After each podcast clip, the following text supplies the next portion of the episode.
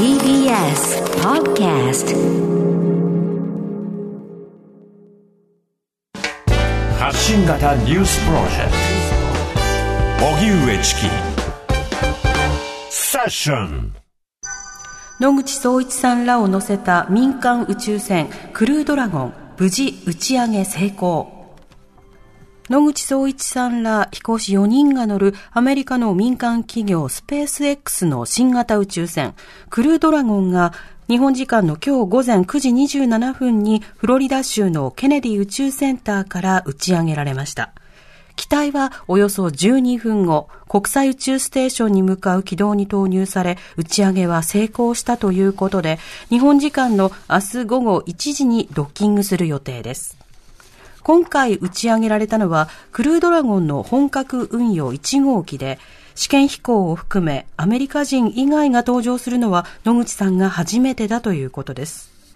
今回で3回目の宇宙飛行となる野口さんは国際宇宙ステーションに半年間滞在し iPS 細胞を利用した生命科学実験などを実施することになっています。それでは、えー、野口聡一さんが新宇宙船クルードラゴンで宇宙に、はい、こちらについて宇宙ライターの林公夫さんに伺います。林さん、こんにちは。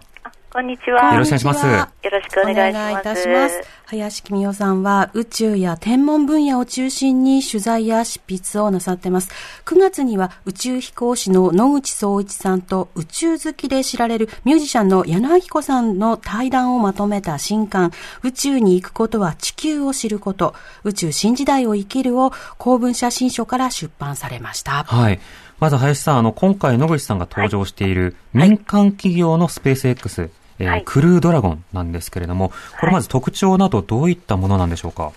そうですね。あの、今までの、あの、宇宙ステーションに行く宇宙船っていうのは、スペースシャトルだったり、ロシアのソユーズ宇宙船だったり、はい、国家が、あの、開発していたものだったんですが、ええ、今回は、あの、スペース X という企業ですね、うん、2002年に創業したまだ若い企業なんですけれども、はい、こちらが主体的に開発して、NASA はそれを購入するということで、うんうん、スペース X はこのクルードラゴン、今回打ち上げ成功したことで、これを今後、あの宇宙旅行とか私たちが乗るようにも使えるというのが一番大きな特徴なんですが、はい、ということで、この船内っていうのは、私たちがまさしく乗りたいと思うような、まあ、操縦性だったり、えーうん、まあ、とてもかっこいいインテリアだったり、居住性に非常に優れていて、はいはい、っていうのが一番大きな特徴かと思います。うん、この開発が国家主導から民間の参入目立ちますけれども、えこうした動きの背景はどういったものなんでしょうか？えーとですね、あのスペースシャトルが2003年でしたか、あの事故を起こし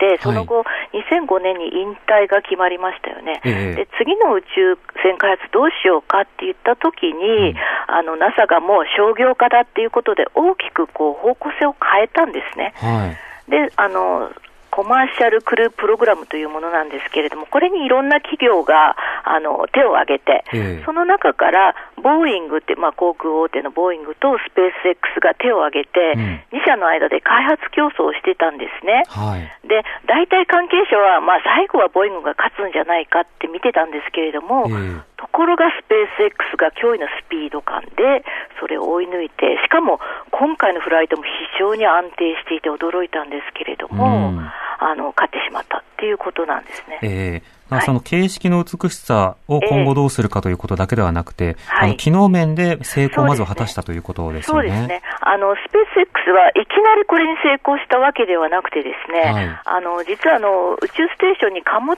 船っていうのが荷物を運ぶんですけども、えー、あの、無人の貨物船を2008年からもう20回打ち上げに成功してるんですね。うん、で、しかもそれただ単に成功させるだけじゃなくて、毎回あの、使ったロケットを地上にに回収して、それを再利用するとか、常に新しいことにチャレンジしているんですね。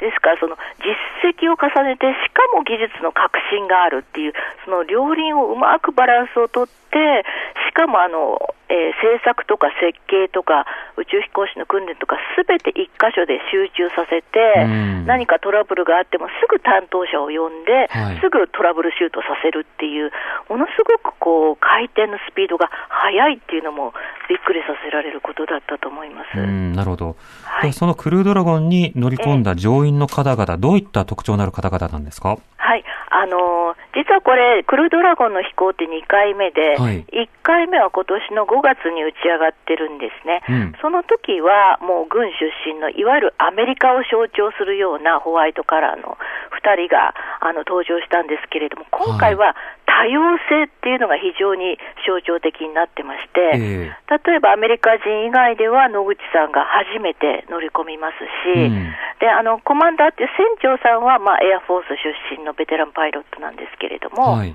でもう一人パイロットを担うのはあの黒人のあのビクター・クローバーっていう宇宙飛行士でこの方は黒人で初めて宇宙ステーションで長期滞在することになるんですね。でもう一人は女性のあの物理学者でシャノン・ウォーカーっていう、えー、この4人であの多様性こそがチームの強靭さにつながるんだということをあの宇宙飛行士たちは強調していますね。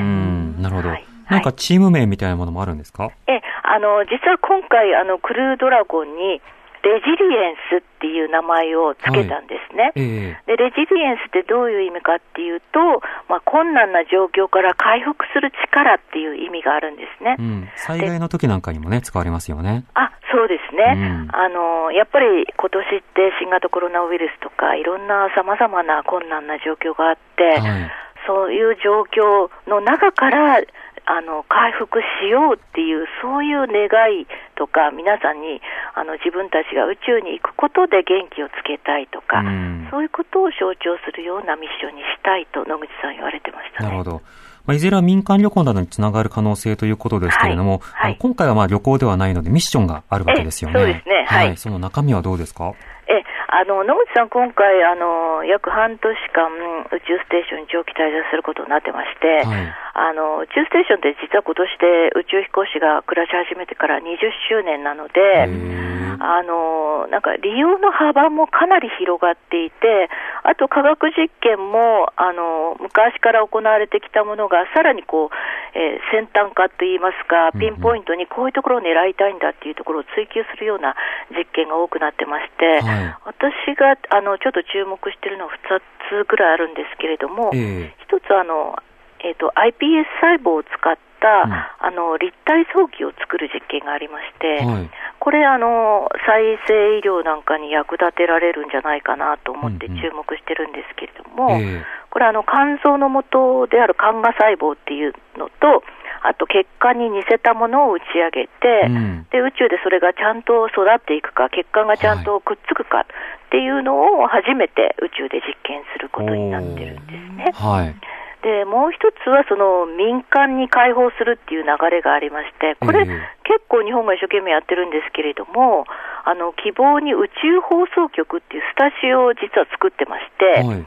今年の夏にもあの地上と双方向のライブ番組をあの配信したんですけれども、今年の年末の大晦日に初日の出を宇宙からライブ配信するっていうのをやるということを、うん、発表してます。日の出はどれがどうなったら日の出なのかな、宇宙から見たら。いや、あのね、今年の夏にも実際に日の出っていうのを見せたんですけど、私、はい、宇宙飛行士からその日の出の色の変化って、前、南部さんと結衣さんにいろいろ話聞きましたけど、実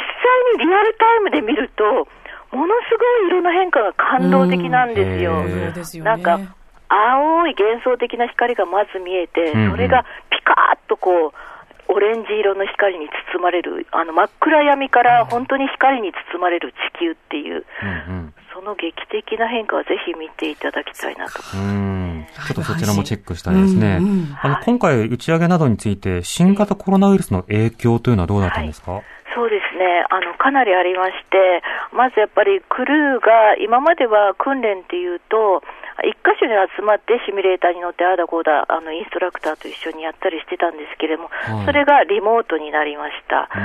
それとやはりあのプレスにも取材制限がかかって、はい、実は私、今回 NASA に取材申請して許可取ってたんですけども、取材できる内容が非常に限られてしまって、あの全然近寄れないとか、この、うんうん、例えば宇宙飛行士が宇宙服着て出てきて発射台に向かうところは3人しかだめだよとか、そういうふうに非常に制限されたので、今回ちょっと断念したんですけども、でもその中でも歩みを止めずに今回打ち上げに成功したっていうのは非常に素晴らしいなと思いましたね。はい、そうですね。まあ今年いろいろ宇宙関連のニュースまだまだありますから見ていきたいと思います。はい、林さん、ありがとうございました。あ、ありがとうございました。え宇宙ライターの林公代さんに伺いました。TBS Radio